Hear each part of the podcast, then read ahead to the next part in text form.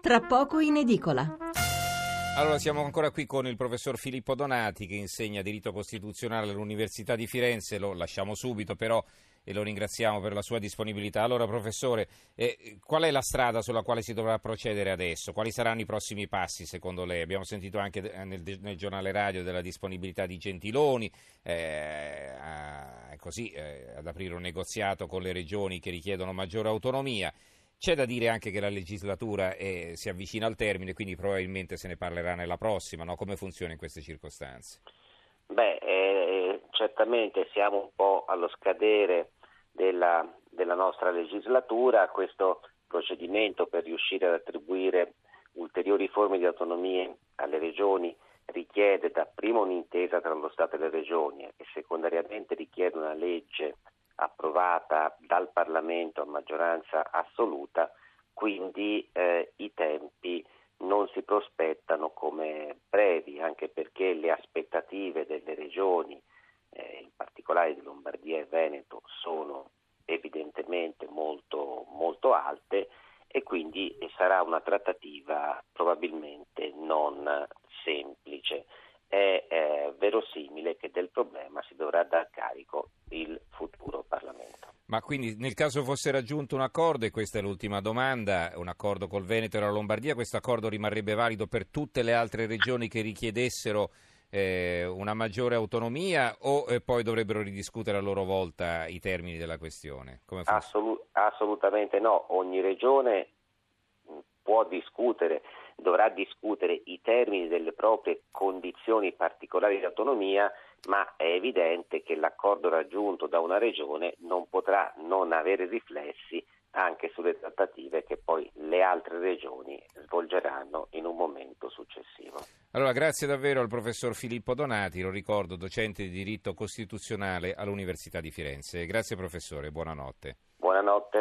Allora, qualche altro messaggio in conclusione, poi vi devo leggere ancora i giornali locali, eh, sempre su questo tema. Allora, Luca da Padova, sarei per lo statuto speciale per ogni regione italiana, ognuno si tenga i suoi soldi nel proprio territorio. Se poi ci sono regioni in difficoltà, si può mandare direttamente il denaro a quella regione senza farlo passare per i poltronari nei palazzi di Roma, che chissà come mai poi eh, li fanno sparire quasi tutti. Beh, non è, non è proprio così, Luca, eh? non è che spariscono una volta andati a Roma, è semplicemente che poi vengono appunto trasferiti a regioni che poi a loro volta li fanno sparire, quindi i soldi non è che spariscono a Roma, spariscono in queste regioni che in teoria ne avrebbero più bisogno. Eh, purtroppo è così. Franco da Napoli di questo passo avanza l'egoismo e l'egocentrismo. Francesca, il discorso contro la specialità è chiuso poiché non si può andare contro la Costituzione, ma qual- qualche regione come la Sardegna ha motivi storici ed intrinseci per l'autonomia, il motivo intrinseco è l'insularità con tutti i gap che comporta. Gli sprechi e i privilegi non sono prerogativa di una sola regione, ma diffusi ovunque. Marco da Milano, guerre tra regioni è salutare se diviene sfida per un migliore risultato. Allora, Ennio da Mentana era una domanda per il professore che però abbiamo già salutato. Vorrei chiedere se è vero che la Costituzione esclude la legge elettorale da quelle sulle quali il governo possa porre la fiducia. Non glielo possiamo domandare. Eh, a che ora è iniziato ieri sera lo speciale? Ci domanda un ascoltatore. Siamo andati in onda dalle 11 a mezzanotte. Eh, poi eh, ancora Moreno da Roma, da quando hanno dato le competenze delle strade dell'ANAS alle regioni, vediamo come sono ridotte, avevamo le migliori strade d'Europa. E ancora mm, Ezio da Arezzo, credo che se ci, chi ci governa, le regioni sono i soliti che governano a Palazzo Chigi, non c'è federalismo che tenga, il risultato non cambia. Ada da Imperia, federalismo sarebbe un passo avanti sulla via della civiltà. Antonio da Bologna, l'ascoltatore sardo che definisce ladri tutti gli imprenditori del nord che secondo lui hanno depredato la Sardegna, sa benissimo quante volte questo è capitato, è successo avendo l'appoggio dei politici locali che i sardi stessi hanno votato ed eletto. Va bene, allora chiudiamo l'argomento con la lettura dei giornali a livello locale e poi ci spostiamo a parlare della Corea del Nord. Allora, il dubbio, eh, no, il dubbio ve l'avevo già letto, il dubbio, il foglio, esattamente, ecco questi ce l'avevo ancora qui, ma li avevo già letti. Allora, eh, il Gazzettino di Venezia, quindi andiamo a vedere i giornali veneti. Il Gazzettino di Venezia, Zaia rilancia statuto speciale, La questione veneta è un malessere da ascoltare e il fondo di Roberto Papetti, il direttore, nell'analisi del voto di domenica non può sfuggire che il maggior numero di consensi all'ipotesi referendaria sia venuto proprio dalla provincia di Vicenza, Padova e Treviso, cioè dai territori dove è concentrato il cuore produttivo del nord-est e dove più concreti sono i segnali di una ripresa economica in larghissima parte trainata dall'export. Qualcuno non ha resistito alla tentazione di interpretare queste espressioni di voto ricorrendo a vecchi e logori luoghi comuni, egoismo, nostalgia delle piccole patrie, atavico provincialismo, banalità, commenta Roberto Papetti. E poi qui ci sono dati sul, eh, a livello così eh, provinciale. Solo il 49% di, 1% di affluenza nelle città con più di 30.000 abitanti, partecipazione, la partecipazione è stata tra il 58,3 e 61,2 nei centri più piccoli, sotto l'asticella del quorum Venezia, Verona, Padova e Rovigo. Eh, la tribuna di Treviso, noi pronti al ruo- nuovo ruolo, eh, chi lo dice Piovesana, e, eh, Piovesana è il presidente dell'Unione Industriali di Treviso. A fianco c'è un ritratto di Luca Antonini, che tra l'altro è stato nostro ospite ieri sera, docente di diritto costituzionale all'Università di Padova, è il padre di, del referendum e abita a Villorba, Villorba in provincia di Treviso.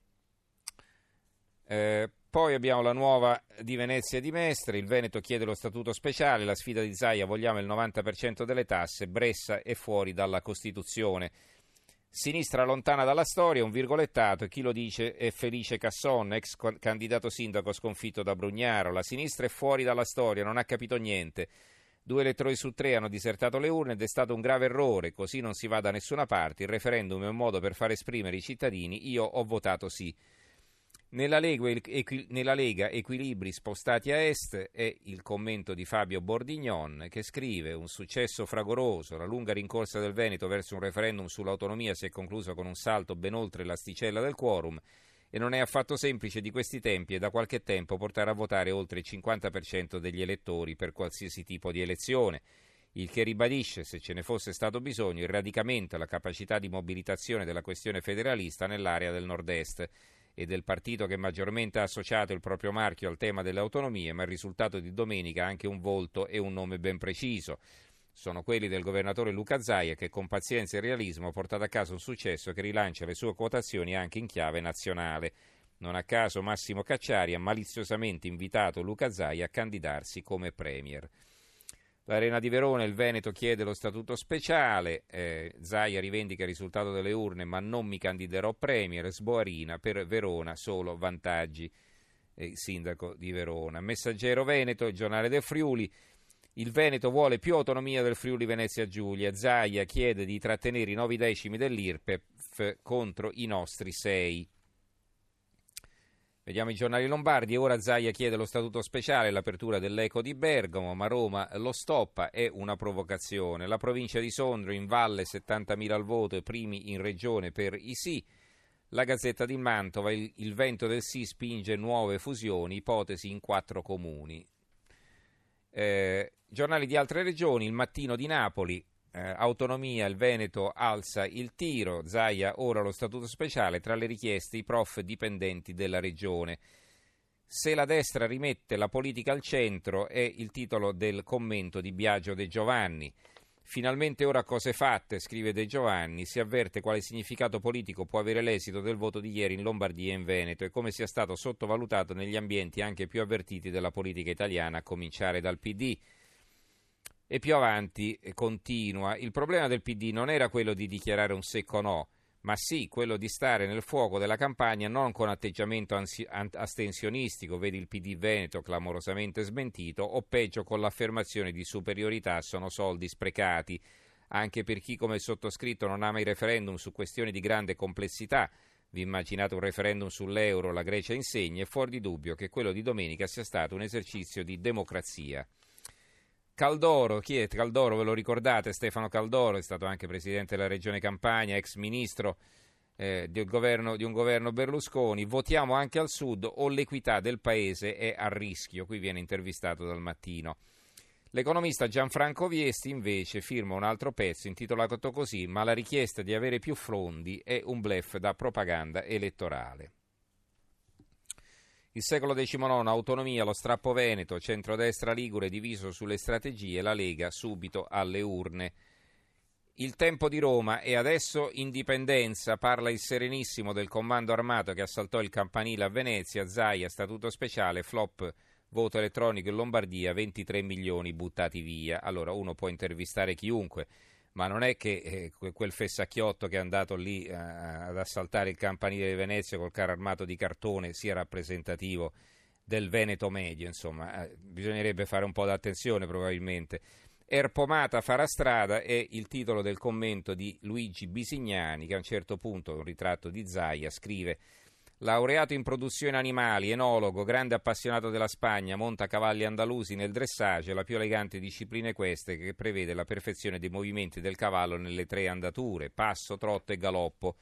Zaia nella vita politica si comporta di conseguenza, lento e affidabile come la vecchia democrazia cristiana Dorotea del Veneto, al trotto con Forza Italia e al galoppo con i leghisti sfegatati della sua regione. Lavoratore instancabile con una memoria di ferro, sferza i suoi collaboratori fin dal primo mattino, ma ha trasformato il Veneto dalla sanità alla scuola all'ambiente in una regione virtuosa. Nella gara referendaria sull'autonomia ha sbaragliato Maroni, suo collega governatore della Lombardia, che è rimasto impigliato nella rete degli amici che gli hanno suggerito di investire in tablet per una consultazione informatica. Zai, a differenza del Renzi referendario, ha trattato pazientemente con governo e consulta per ottenere il là alla consultazione popolare, ma non l'ha mai presentato come un suo plebiscito. Perde solo la pazienza se qualcuno, come la Tribuna di Treviso, la sua città di origine, lo chiama Erpomata accusandolo di mettersi il gel sui capelli. Non sarà vero, ma sembra proprio un gentilone impomatato. Farà strada.